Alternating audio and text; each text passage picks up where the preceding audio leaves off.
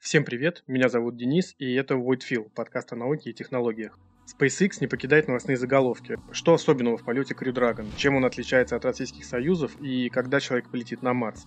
Обо всем и по порядку в ближайшие пару минут. Начнем, пожалуй, с особенностей Crew Dragon. Опустим совсем очевидные факты, вроде современных начинки и материалов, и начнем с того, что Crew Dragon создавался исключительно для низких околоземных орбит. Э, собственно, из этого факта вытекает множество его преимуществ, включая увеличенный объем и многоразовость. Союз же изначально создавался в рамках лунной программы СССР, что как минимум объясняет его небольшой объем, так как до лунных орбит теми же ракетами-носителями можно доставить намного меньше по массе, да и больших станций тогда не было, так что некуда было возить более двух человек. Как итог, герметичный объем Союза составляет 10,45 кубометра, из которых экипажу доступно только 6,5, а в спускаемой капсуле и вовсе только 2,5, то есть больше трех человек в ней не разместить.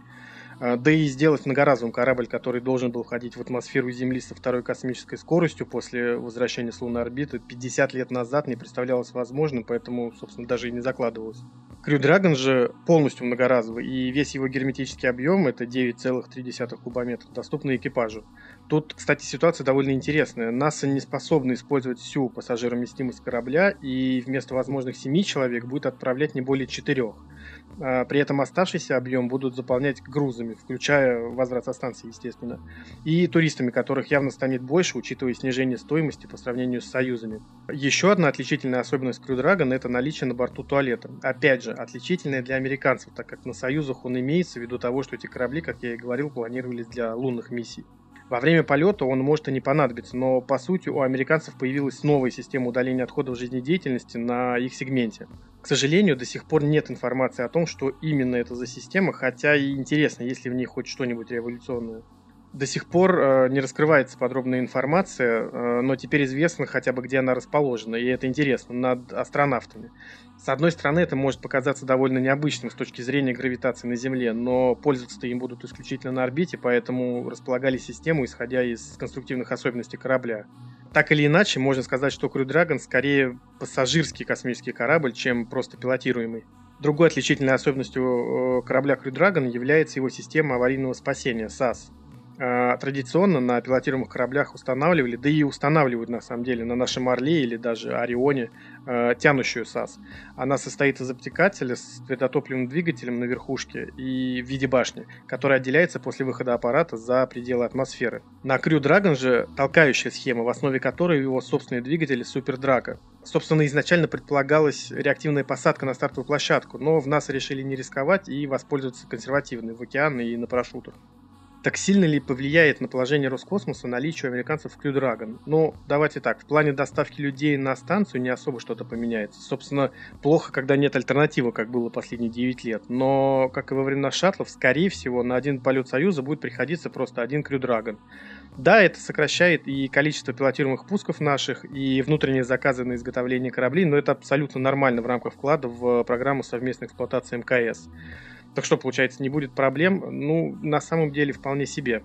Действительно серьезные проблемы начнутся, когда НАСА откажется от эксплуатации МКС, а скорее всего так и будет.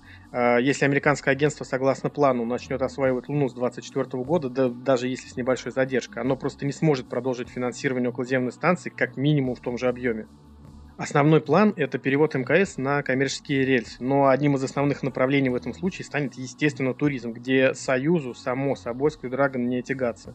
Да и в целом для коммерческой эксплуатации наш корабль не предназначен вовсе, потому что и не для этого создавался. Поэтому, как итог, Crew Dragon действительно ознаменовал начало новой вехи в пилотируемой космонавтике. А, помимо прочего, журналист Майкл Бейлор на своей странице в Твиттер опубликовал пост о том, что в контракт между НАСА и SpaceX были внесены изменения, которые позволяют компании повторно использовать и корабли, и ступени ракеты-носителя, начиная уже со второй коммерческой миссии Crew-2. А, эти изменения вступят в силу после успешного завершения первой коммерческой миссии, ну, так как э, Демо 2 уже завершена абсолютно успешно. Изначально предполагалось, что повторно корабли будут использоваться только для доставки грузов, так что, в принципе, сам факт наличия этого пункта в договоре – это уже огромный шаг вперед. Первая коммерческая миссия запланирована на конец августа текущего года, то есть уже совсем скоро. А, продолжительность миссии составит около полугода, а значит э, вторая миссия состоится не раньше начала 2021. При этом на октябрь 2020 э, года назначена миссия по доставке грузов с использованием Dragon 2, то есть на станции будет одновременно два дракона, что является просто потрясающим достижением для частной космической компании. На самом деле даже миссия Demo 2 является гигантским достижением, хотя многие люди не считают этот полет чем-то серьезным по разным причинам, чаще всего из-за предубеждений, на которые ну, не будем акцентировать внимание. Но что мы имеем в сухом остатке? Для самой SpaceX это первая пилотируемая миссия. При этом она является первой частной компанией, доставившей людей на МКС на собственном первом в истории многоразовом космическом корабле, запущенном при помощи собственной многоразовой же ракеты-носителя.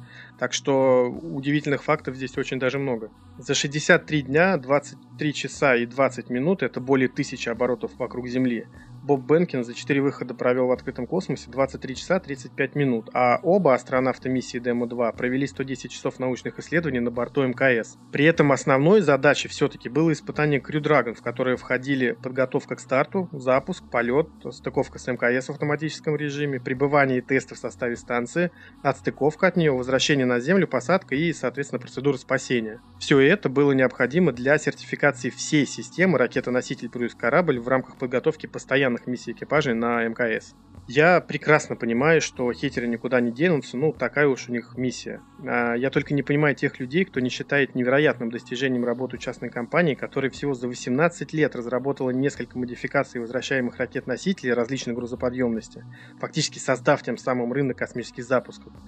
Первые многоразовые грузовой и пилотируемые космические корабли и непрерывно работает над созданием первого в истории межпланетного корабля. Частная компания с штатом около 8 тысяч человек делает больше многих государственных космических агентств.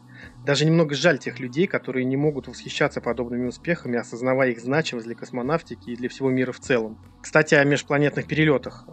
Чего только не происходило в принципе с этим проектом, э, чего только не говорили самые разные люди и СМИ, но 5 августа в 2.57 утра по Москве прототип первого в истории межпланетного космического корабля Starship SN-1 оторвался от Земли всего на одном двигателе Raptor SN-27 поднялся в воздух на 150 метров и управляемо приземлился на площадку примерно в 300 метрах от места старта.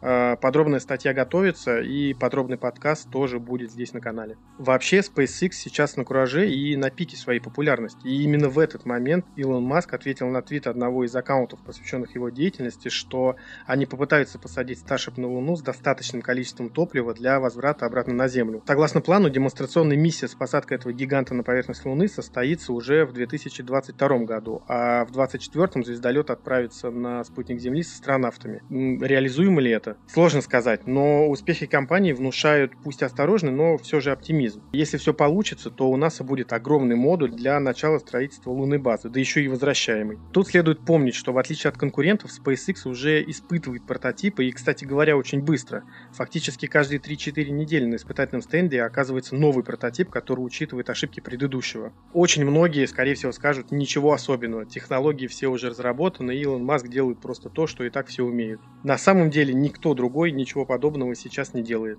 Что ж, остается только пожелать успехов SpaceX и продолжим наблюдать за ними. Друзья, подписывайтесь на канал, оценивайте выпуски и проходите по ссылкам в описании. Void Feel – это подкаст о науке и технологиях, как они есть. Мы запускаем сразу несколько рубрик, так что дальше будет еще интересней. Спасибо, что были с нами. Услышимся.